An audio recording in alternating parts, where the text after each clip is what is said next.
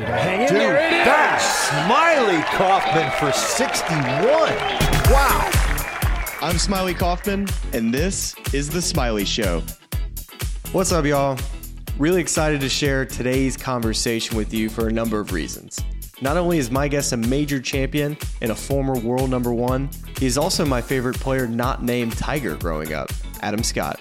I covered a lot with Adam in this interview everything from the evolution of equipment since his career began to his best and boldest dressers on tour. And he also lists his top five major venues he's played.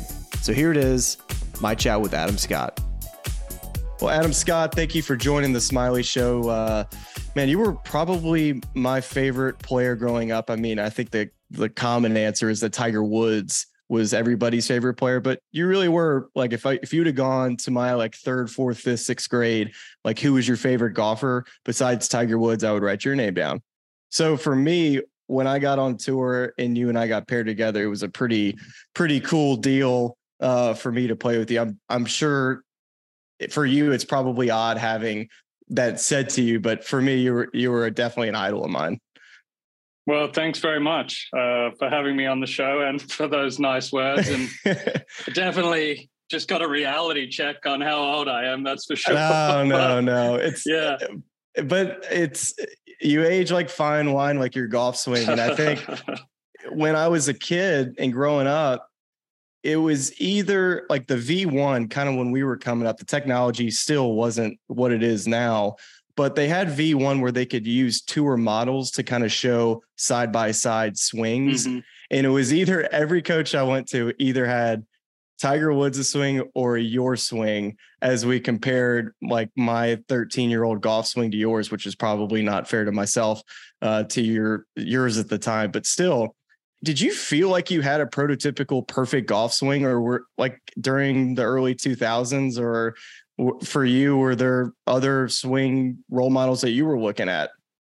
I think you know Tiger 2000 swing was just so crazy good. Like it's Yeah. like the dream swing for everybody, and um, you know that was at, around that time. It was such an influential time in my career. You know, I was around 19 and 20, and um, trying trying to get on tour and um, and make it. And I kind of had the Tiger rhythm, and then I started seeing Butch, and and he put the positions a little nicer the way he does, and uh, all very naturally kind of fell in a really similar kind of spot. I, I still think Tiger's 2000 swing is the best swing, but and much better than mine was. But uh, you know, I don't know. I I think I got natural fundament, good sound fundamentals from my dad early on, and Right.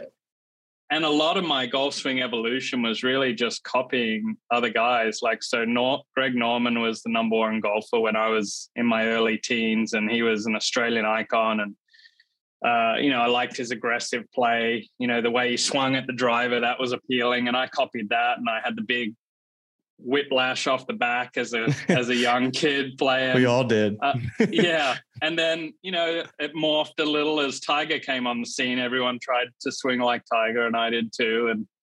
And, um, you know, but since then, I've had lots of different kind of.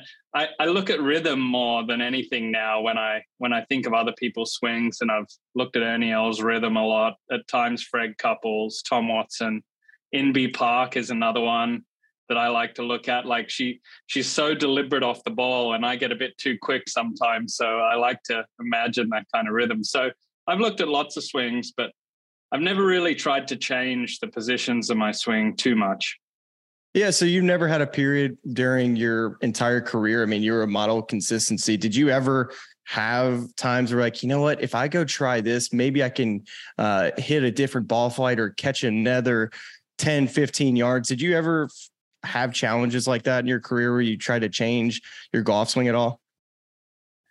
I've definitely had challenges like everyone. I feel like if you've played golf long enough, you know, you find yourself in some spots where you're like, I don't know how I'm going to play good again. And um, and then it's when you're playing good, you're like, how easy is this game? And you're just loving it. But um, I've had moments with the golf swing for sure. I think, I think, um, you know, there are moments every every week actually, but like big big moments where I'm really struggling was kind of in 09.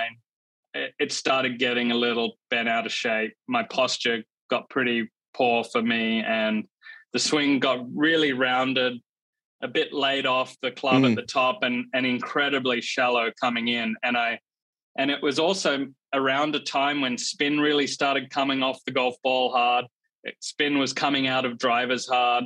And I really couldn't keep the ball in the air because it was like such a shallow inside approach. And I was just really struggling with any consistency at all in my ball flight. And and uh, I actually changed coach at the end of that year to uh, Brad Malone, who's still my coach today. And we kind of reworked some of those fundamentals uh, to get me back on track. So in 09 was kind of my biggest struggle with the golf swing. Yeah, that didn't sound very easy to hit a fade with all the things you just said. it was all over the place. I was I could hit every shot, just not the one I wanted. well, you kind of mentioned uh, talking about the golf ball or just equipment in general changing during that time. So, from the beginning of your career versus now, you know, especially with this ball rollback debate, you know, where mm-hmm. do you kind of stand on where the equipment was at the beginning kind of of your career and where it is now? Yeah, I mean it's it's amazing because now you know I'm probably the last of the guys who turned pro using a balata like a wound golf ball, uh, yeah. and toward the end of my first year as a pro, the Pro V1 was introduced, and that was really kind of a revolutionary ball. Um, and all the other manufacturers spent a few years trying to catch up to mm-hmm. where where the Pro V1 was. But that was a huge advantage if you were a Titleist player at that time when the Pro V1 came out, because it was clearly, you know, a, a better golf ball. And and you know, the distance thing started happening, I guess, around around that time. Much uh much more uh calmly, I think, mm-hmm. for quite a few years. And then I think over the last 10 years, it's it's really kind of exploded. And and we've seen a few guys push the limits a few times, you know, going back to Rory kind of in 13 and 14, all of a sudden, you know, bulked up with speed and and launching drivers um, to Bryson a few years ago yeah, when he right. went crazy and just pushed it even further. And you know, I also see the younger kids, um, and Gordon Sargent's probably the best example. Who's they have this easy speed in the 190s, which is so wild. It's crazy. Um, you know, and I think it's awesome because like the athlete, we're we're getting becoming better athletes, and um, you know, we shouldn't stop that. The kind of golf romantic in me likes the idea of bringing it back I'm just not sure like throwing a blanket just on the golf ball is the way to do it. And I don't really love the idea of bifurcating either. Um, you know, there's, it, we could have an hour conversation just on this, oh, probably throw, throwing ideas around. But, um, you know, I think, I think there's something to the driver head size. It's, it's not just the ball that goes long. It's other things that allow us to, that we've chased distance, you know, tees going way back is asking us to hit it further and and guys have found ways to do that. So you know it's kind of a chicken and the egg thing. Um, but of course we can't have 800 yard holes. We got to stop somewhere. I'm kind of with you on this size of the driver head. Uh, maybe the golf ball would be something to look at changing as well but i'm with you uh, on a golf course that you know if it if just there's so many courses now where guys just like you know what? I'm just going to hit driver. Go find it. Where yeah. the hole is not designed for it. And so i think that's the beauty of of golf that you're kind of speaking of and the the artistry that it takes to get around golf courses that's kind of just gone. It's just the stats say hit driver and you just go find it and hit another one.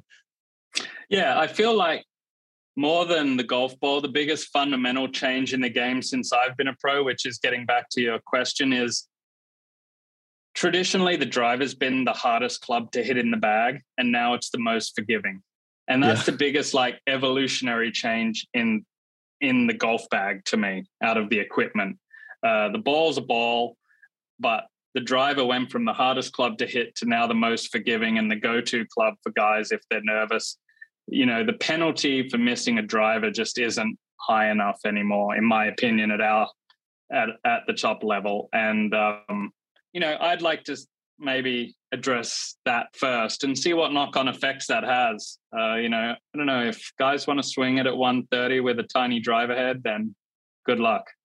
Well, Adam, you you cracked the top 100 in the world for the first time exactly 22 years ago. And that was July 15th, 2001. So, you know, like a couple more days away. So that there's a little mm-hmm. fun fact nugget, but you've never fallen out of the top 100 since. I mean, what do you credit for your longevity? Oh, um, you know, I've been I've been lucky with you know no real injuries, I think, mm-hmm. and uh, you know I've had a good kind of team of different people over the years now. You know, as as uh, things change, your team changes. But I've had good people around me. You know, with similar principles. I think the whole time, keeping me physically well, and um, yeah, I look. I think generally, uh, for the most of my career, I've kind of really, really put my mind to playing top level golf, and I've been really right. disciplined with myself. So um, most of the time I've been getting good advice to to um, you know match up with some talent that I have, which is some good decisions along the way for sure, and and and wanting to play hard. How many years did you work with Butch Harmon? I worked with Butch for the better part of ten years. Yeah, I, I'm curious. Everybody always kind of refers to him more as a mental coach, and really gives guys positivity and uh, confidence. And I, you kind of just, the answer you just gave made me think how many talented players that have been on the PGA tour that haven't had the level of consistency that maybe had the same physical gifts, but weren't able to do what you've done. And how much do you credit to your mental game and just like that attitude and confidence of of setting your mind to, hey, I'm going to achieve this and I'm going to go do it year in, year out. And it's not easier easy to do, but you were able to do it. Yeah, I think I think uh, as good as Butch is at seeing the golf swing and seeing a ball flight and being able to communicate that as a golf teacher, he was a great mental coach for me. He'd played the tour when he was younger. He'd worked with the best. You know, he'd worked a bit with Seve. He'd worked a lot with Norman, who was a dominant number one player, and then of course working with Tiger. He'd seen he'd seen so much, and I he got to, you know, at the time I I don't think I realized as it was coming in um, exactly what he was saying. But as I look back on it now, I definitely adopted bits of that later on, even um, as motivation to work harder, um, things like that. You know, Butch and I personalities are a little bit different, and he'd push me sometimes in ways that I, I maybe didn't quite get straight away. But I, I eventually, I eventually got there. Uh, and I think I got a lot out of talk. You know, as much as he taught me golf, I, we talked golf, and that's very similar with Brad as well, who I've worked with for the last right. ten or twelve years. You know, mm-hmm. I, I feel like at this point in my career, I'm not I'm not trying to move the swing around or anything. I need someone to make sure it's looking pretty good, and then I need someone to talk golf with. You know, that understands kind of my game and what's going on, and um, we can get to kind of decide if if my three wood's not looking good, I can he understands what I'm saying, and we can make a good decision together.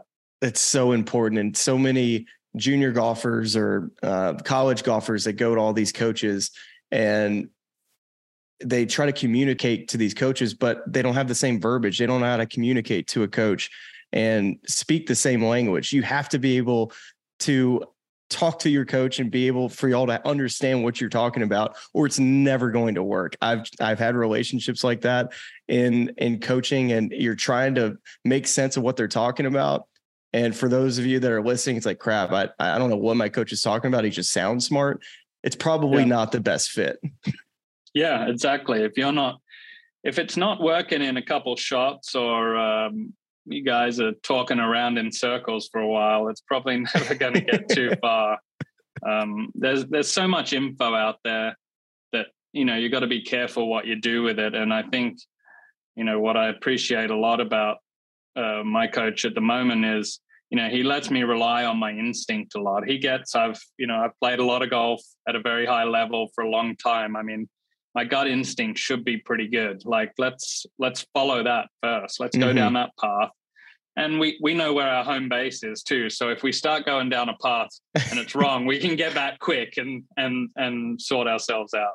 Yeah, maybe take a week or two, but you'll find your way back. And Yeah, so you talked about that high level golf. I mean, you were world number one uh, from May 2014 to August 2014.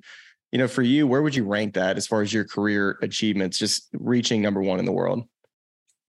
Yeah, I think it it's way up there really. Like it's childhood dream stuff. You know, I Mhm. had that you know, in my in my uh, mind as a kid practicing at home and you're trying to be world number 1 one day and it was really you know, my dreams were kind of crushed as I turned pro. Like this Tiger Woods just dominated this position for over a decade really as I turned pro and I know Vijay made it to number 1 in that time. I'm trying to think if anyone else did. Maybe not in the first decade I was a pro. But you know, like I'm I gave up on it pretty much. You know, like that was never going to happen. And and um, I started playing good after 09 and I and I pushed pretty hard for a few years there. That was like my real sweet spot where I I did a lot of things right for quite a while and then I finally got there. And I mean it it is incredible to go to the course as the world number It's one pretty player. cool, right? I yeah, mean, it's incredible. What was the pressure like of of having the number one? Like when you got there, was it as satisfying as as I would make it to myself? Like if I was the number one player in the world, is it just kind of just more of a confidence booster more than anything? Yeah, it was. It was incredibly satisfying. I really, I really didn't put pressure on myself to kind of stay there. I never really felt like the target was on my back. Uh, there was a ton of guys that could get to number one any week that I was Mhm. number one. So, you know, it wasn't. Maybe I should have put a bit more pressure and played better for longer. But, uh, you know, Ti- I took the number one spot from Tiger. That was cool. Sick. I decided, I just, yeah, I, and I wasn't playing that week. I was at home, you know. So I entered the next Even tournament. Yeah. So I entered the next tournament just to make sure I at least played once as world number one. Because if I took it off, Where I was could have lo- lost it. Colonial. And Okay. I, and I won the tournament. So that was cool. Oh, even better. Yeah. So so then I managed to hang on to it for like seven or eight weeks or something. And uh, Rory went on a heater that summer and and whipped right by me. But um, you know, it is really like way up there in career achievements. And I and I probably thought I was going to get back there, but it does seem like it's a long way off right now. Well, we know you have the game to eventually do it if you get on that little hot run. But um, one of the things that I've kind of noticed really since the beginning of your career, everybody always talks about your golf swing, but really the putter. You know, I, I loved your stroke with the short blade, the Scotty Cameron. I think a lot, Jordan Spieth modeled your, I guess it was your Scotty Cameron. He modeled it after your putter. He told us that in an interview um, earlier on our podcast. But you've switched to the broom stick over the over over the years, and was it weird showing up the first time with the broomstick? Because I feel like you were one of the first guys to kind of get into the broomstick. It it's just so many guys are doing it now, but at the time, where you're just like, I got to try Mhm. something different. Yeah, it was just out of you know, I was I was a good putter with the short putter for sure. Like Yeah. I, Stats showed it too. Like, yeah, like I led strokes gained putting early on in that stat or what, whenever that was around and stuff. But I, I became kind of streaky and it became very frustrating. It was either really good or really terrible. And that's a tough spot to be out on tour, not knowing what's going to show up any given week. And uh, after a couple years of like really streaky putting, I just said I'm going to try something completely new. And uh, my coach Brad, he he went and bought a broomstick from a golf shop, and we went on the putting green in the backyard in Australia. And I started this thing. I Made didn't know what I everything. was Did you just doing. make everything? Yeah, it just went in, and and we said, all right, we got to give this a go. And I think I was like kind of a young guy showing up with a broomstick was pretty odd. I think Tim Clark was probably the, you know, we we were both young young back then, but he was he was my buddy and he was doing it, and I showed up with it, and I think people were rolling their eyes, shaking their heads, kind of stuff. Um, but I got results pretty quick, and I've I think about my fourth event with it, I finished second at the Masters, and um, you know, it was it definitely had merit after that. I mean, my dad uses the uh, the broomstick and he makes everything. So there's Yeah. definitely uh, I, I've tried to use it. It just it's not comfortable to me, but um, it, it- just whatever's comfortable with the putter. And it seems like you figured something out. And I like watching you with the broomstick. But um, as far as Au- Australia golf, Australia, excuse me, I played the Aussie Open and the Aussie PGA, and I was uh, corrected very quickly that it's not Australia, it's Australia. It's no AUS. Australia. Yeah. Australia, mate. so I, I got corrected very quick on that. But um, you know, I'm curious with all this talks about the global tour that's being floated around and Australia really being a golf hotbed. You know, what does where does Australia fit for you in what hopefully would potentially be a global tour? Yeah, it's hard to know how everything uh, is going to pan out. I think I think the idea of a global tour sounds great. I, I don't know logistically how how it's really going to work the best for everybody. You know, things have been pretty comfortable in the United States for a lot of guys uh, for a long time, including myself. And like with three of the majors focused there and and that style of golf, um, I think um, it'd be hard to see how the global tour all works out. But Australia is a golfing nation for sure, and um, we have this area in Melbourne with ten of the best golf courses in the world, and I'm not really exaggerating in saying Mhm. that. Uh, and they love sport down there, and playing playing in the sandbelt is really really special. It's like playing links golf. It's Right. sandbelt golf. It's a certain style of golf, and it'd be amazing to showcase that with the great players all the time. We've we've had Presidents Cups down there, and you've played a couple of events, and Mm-hmm. and I think guys are generally more interested, like these days, to go and experience a little bit more, which is fantastic.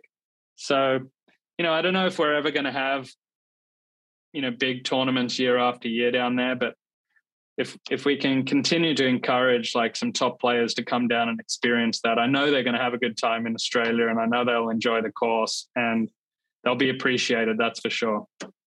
Yeah, and I, I I got to watch a little bit of the live golf event at um, Adelaide, and Yeah. to me, it looked like their most successful event that they've had, and I think it had everything to do with the Australian fans. I think it had everything to do with the golf community and the fact that they were going to show up regardless of, of who's playing. It's like we just want to see top level golf. And I think that's what we saw at, at that event and what we could see if there were more global events or PGA Tour events um, throughout Australia. Yeah, there's no doubt like the global market's been starved of uh, big events. You know, the US has certainly dominated that. The the tours had a few events in Asia, um, but maybe maybe hasn't hit all the spots with all the big names going. Mhm. You know, it's tough time of year potentially. Guys are trying to take a break and not travel and things like that. So it shows that that market's starved, and you know, getting the balance right is maybe something that um, the world of professional golf can do going forward if if some kind of deal takes place. Yeah, and I'm I'm curious to see what what's going to eventually happen because I like I said I loved playing uh, the Aussie Open and the Aussie PGA, but really those those weren't on this those aren't considered sandbelt golf courses, correct? Where I played the Gold Coast and Sydney. No, that they're not. That not be Melbourne, all. right? Yeah, down in Melbourne is the Sandbelt, and you know. Uh, we had the Aussie Open down at Victoria Golf Club last year, which was fantastic. Oh, uh, but it's back it's back in Sydney this year. Um, but it would be great to see those events get down to the Sandbelt more and, and showcase Yeah, I think I courses. I think I played on a Nicklaus course. It was like the Australian Golf Club. the Australian, yeah, that's a really nice club. I loved uh, it. It was like this, yeah. like this is U.S. golf, man. I was like, this Yeah, is this is me. Exactly. Yeah, and it's imperfect. It's like one of our best condition golf courses too. And actually, the Aussie Opens there this year. So Oh, there you go. Um, And when I was there, yeah. the fires were really bad, so there was like a ton of smoke. right, I remember that. with. Yeah, I was there. Yeah, couldn't Yeah. see down the fairway. It was crazy. I think a lot of people pay attention to what you're wearing while you're walking down the fairways. I think you've been one of the best dressed players since you've been on the PGA Tour. I think you probably take pride in it, as you should, because um, I feel like you're a kind of a trendsetter, but you also know what not to wear in the same sense. you started. I think I learned career- that. I learned that. Well, you started your. Uh, did you start your career with Burberry? Pretty much. Yep, that's right. And then, and then now you're with uh, Uniqlo. Uniqlo and yeah. kind of different styles. Burberry, like I, I remember you wearing a lot more pattern type stuff, and it mm-hmm. seems like now you are wear more muted tones and kind of um, just small little details. It seems like that you kind of add to an outfit. Like, wh- where mm-hmm. where are you on fashion when you came out on tour, and where you are now? Pro- probably age appropriate. Smylie is the best answer.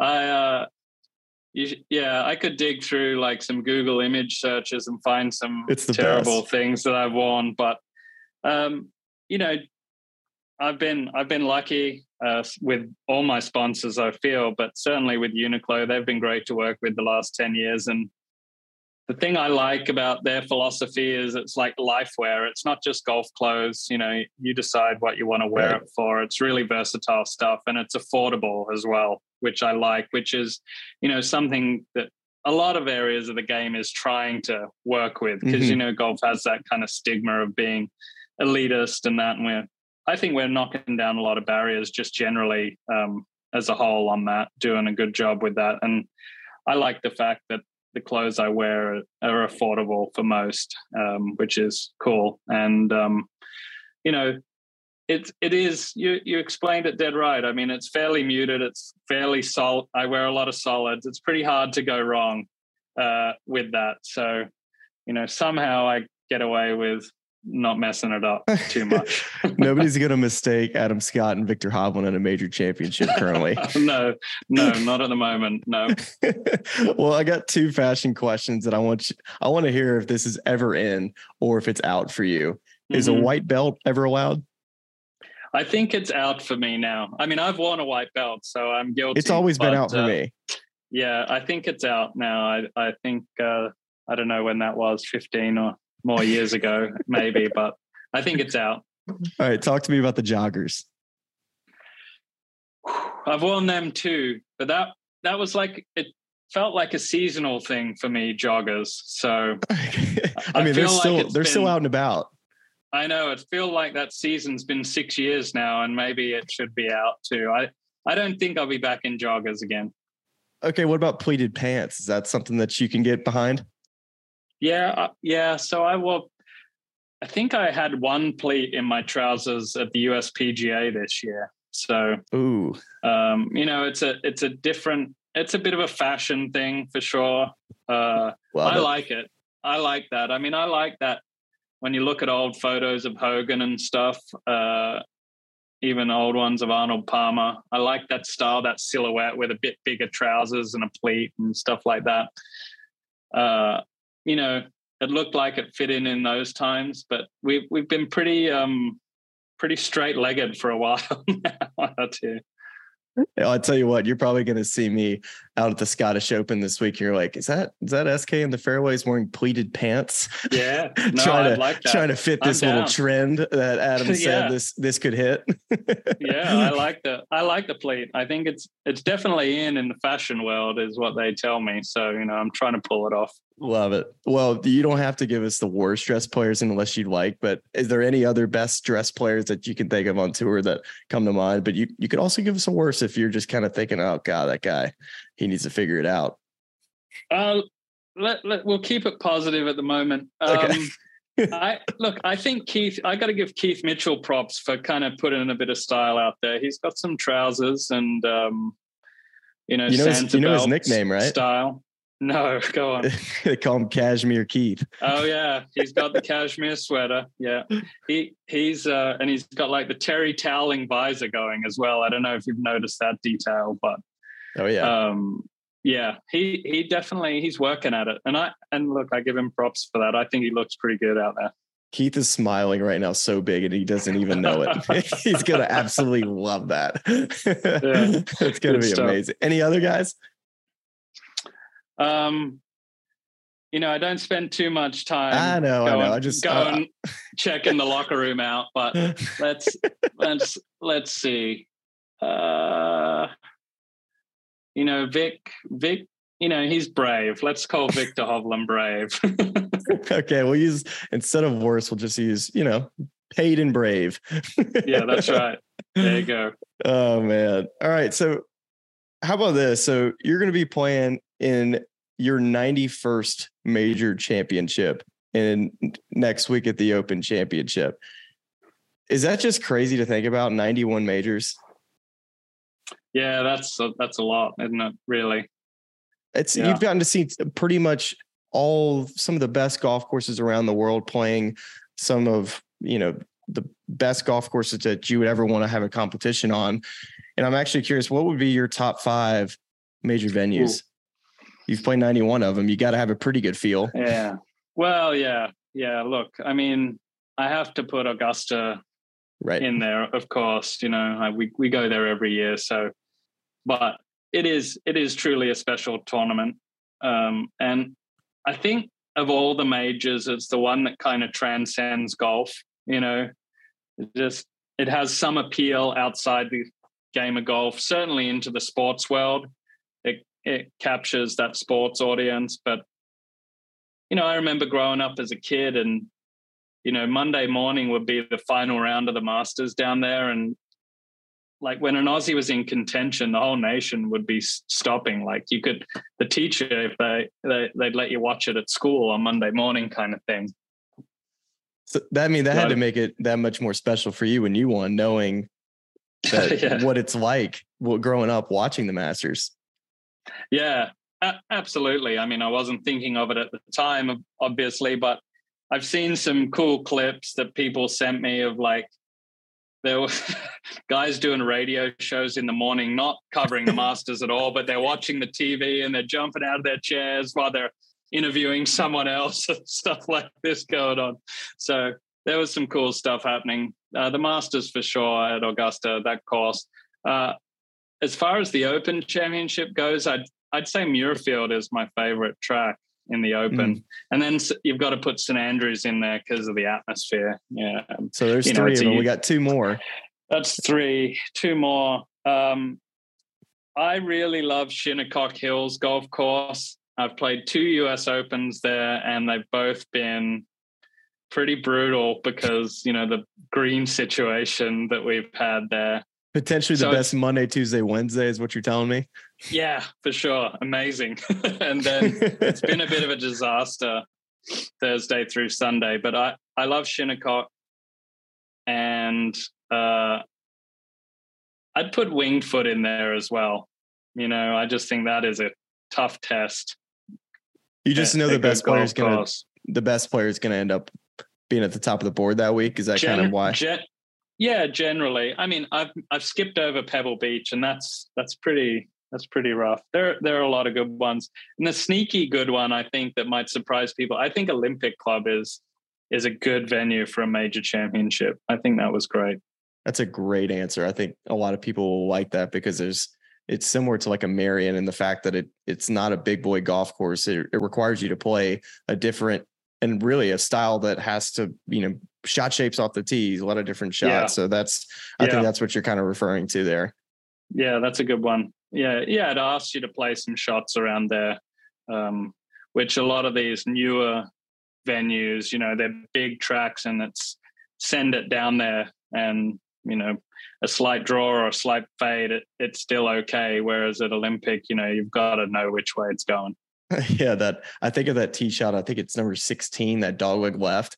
And yeah. I'm sitting here thinking in my head, I don't know how I'm not going to hit those trees right off the bat because they look like they're hanging yeah. on top of the tee. you yeah. got to turn something. Yeah, yeah, it's in, in, intimidating. You know, you've got to, it asks the question of you, you know, to move it around a little bit, and I and I kind of like that. And uh, uh, where else? Oh, that's the other one. I saw Riviera is getting the US Open in like 2031 or something. Oh, you're a big so, Riv guy too. You always play yeah, good there. yeah. So I'm kind of motivated to see if I can keep it together and somehow squeeze into that in however many years that is. Oh man, I think the first uh, PGA Tour event I went to was with my dad at Riviera, and we watched you play all around. Um, so mm-hmm. I don't mm-hmm. know what year that would have been, but um, I'm sure you're wearing pleated pants out there and looked great and played well. Probably, yeah. Riv's kind of my my spot. That's for sure. I love it's, Riv. It's and, so uh, good. Well, I want to uh, getting back to the Masters real quick. Uh, was was would you say that win was your biggest career achievement to this point? If if not that, what what would it have been? No, it has to be. I mean, yeah. it it's it's really some it's something else. I I feel like um, you know Trevor Immelman and I are pretty good mates, and he won the Masters in 08, and like he still gets a flag sent to him every week to sign from winning. It's it's it, it is truly special, and like everywhere you go, people know about the green jacket uh, and wonder where it is and what you do with it. Um, it's like I said, it's one of those tournaments that transcends the game, and it is. It prob- probably if I if I happen to win another major, you know, I just don't know how it'll be. It'll be special, but winning the Masters is something else. What what are we looking out for at Royal Liverpool? You've had some success at that golf course. I believe you finished top ten twice, um, but one that's not typically that we're used to seeing at Hoylake. So what what are we looking for there? Yeah, I think it's going to be an interesting course for guys uh, that haven't been there before, that weren't at the 14 was the last time we were there, because it's a tough course to kind of overpower. That you can't really cut corners. Um, I don't think. I hear there's a bit of rough around, so you're going to have to kind of strategize your way around and execute. And you know that's not our strong suit necessarily on tour now. So I think what's going to be interesting is to watch if guys adapt quick enough to kind of scale back and play the course, let the course come to them rather than overpower the golf course.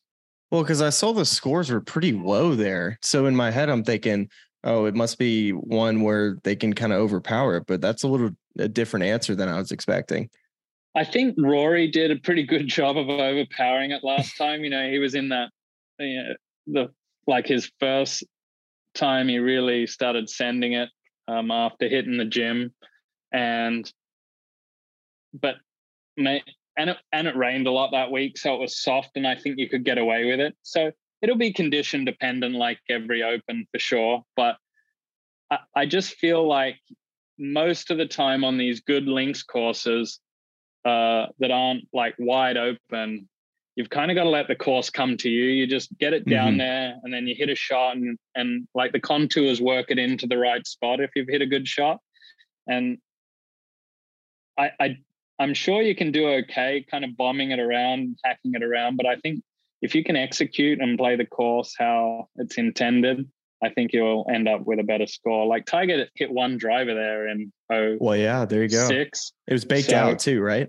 It was super baked out. I, I don't think it's going to be that dry, but it'll be somewhere in between. You know, I, I think I think we'll probably have to adapt a little bit from our usual kind of bomb and gouge mentality.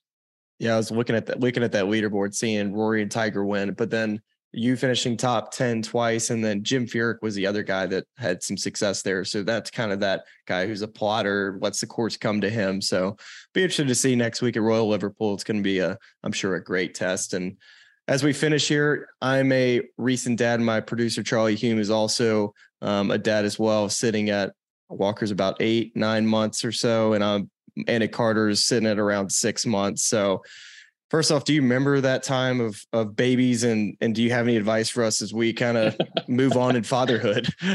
Yeah. Yeah, I think new babies is just an amazing time. Uh and like when any of my buddies have a kid now, I just tell them to enjoy that new baby phase. Uh I think it might be the best and probably the easiest time for a dad. I'm sure the moms don't want to hear that, but like it gets that way in our house. it, it, gets way more intense uh, as the kids get bigger, and it, every every every uh, day is you know is such a fun challenge to have with them and and watch them. You know the the growth and the learning and everything in those early years is is just incredible. So you know, we're we're all busy doing what we're doing, but you know, to give yourself a little bit of time each day to really be present. You know, if I could tell myself, I wish I could could have been there a little bit more. You know, and I think that's really valuable, and I try and do that more now. Uh, even that's though my kids are a little bit older, but I I would say even if it's just an extra 15 minutes a day to just be really with them and enjoy that and observe their growth. I think those early years are just incredible. Well, it's it's nice too that you kind of grew up in an age where these phones weren't quite as addicting as as they are now in, in social media. I wish my phone sometimes was just punted in the trash can and that I can be present, like you're talking about a little bit more. Yeah. That's great advice. Can I definitely stick that in, in Charlie and I's back pocket as we uh, definitely try to get be as good a dad as we possibly can be. But I'm sure man, you guys will be just fine. Yeah, we're we're hanging in there. Well, so Adam, yeah. thank you, man. You're obviously a I'm always been a big fan of yours, but thank you for joining Thanks. the show and hopefully get to watch you play some good golf this week and next week over here uh, in Scotland and uh, I guess next week's England. Did we go from Scotland? Next England? week's England. Right? Yeah, we're moving. I got to get moving. my bearings right. You see, That's I'm right. driving. I'm, I'm yeah, now driving on the other side of the road, the you know the right side of the steering wheel.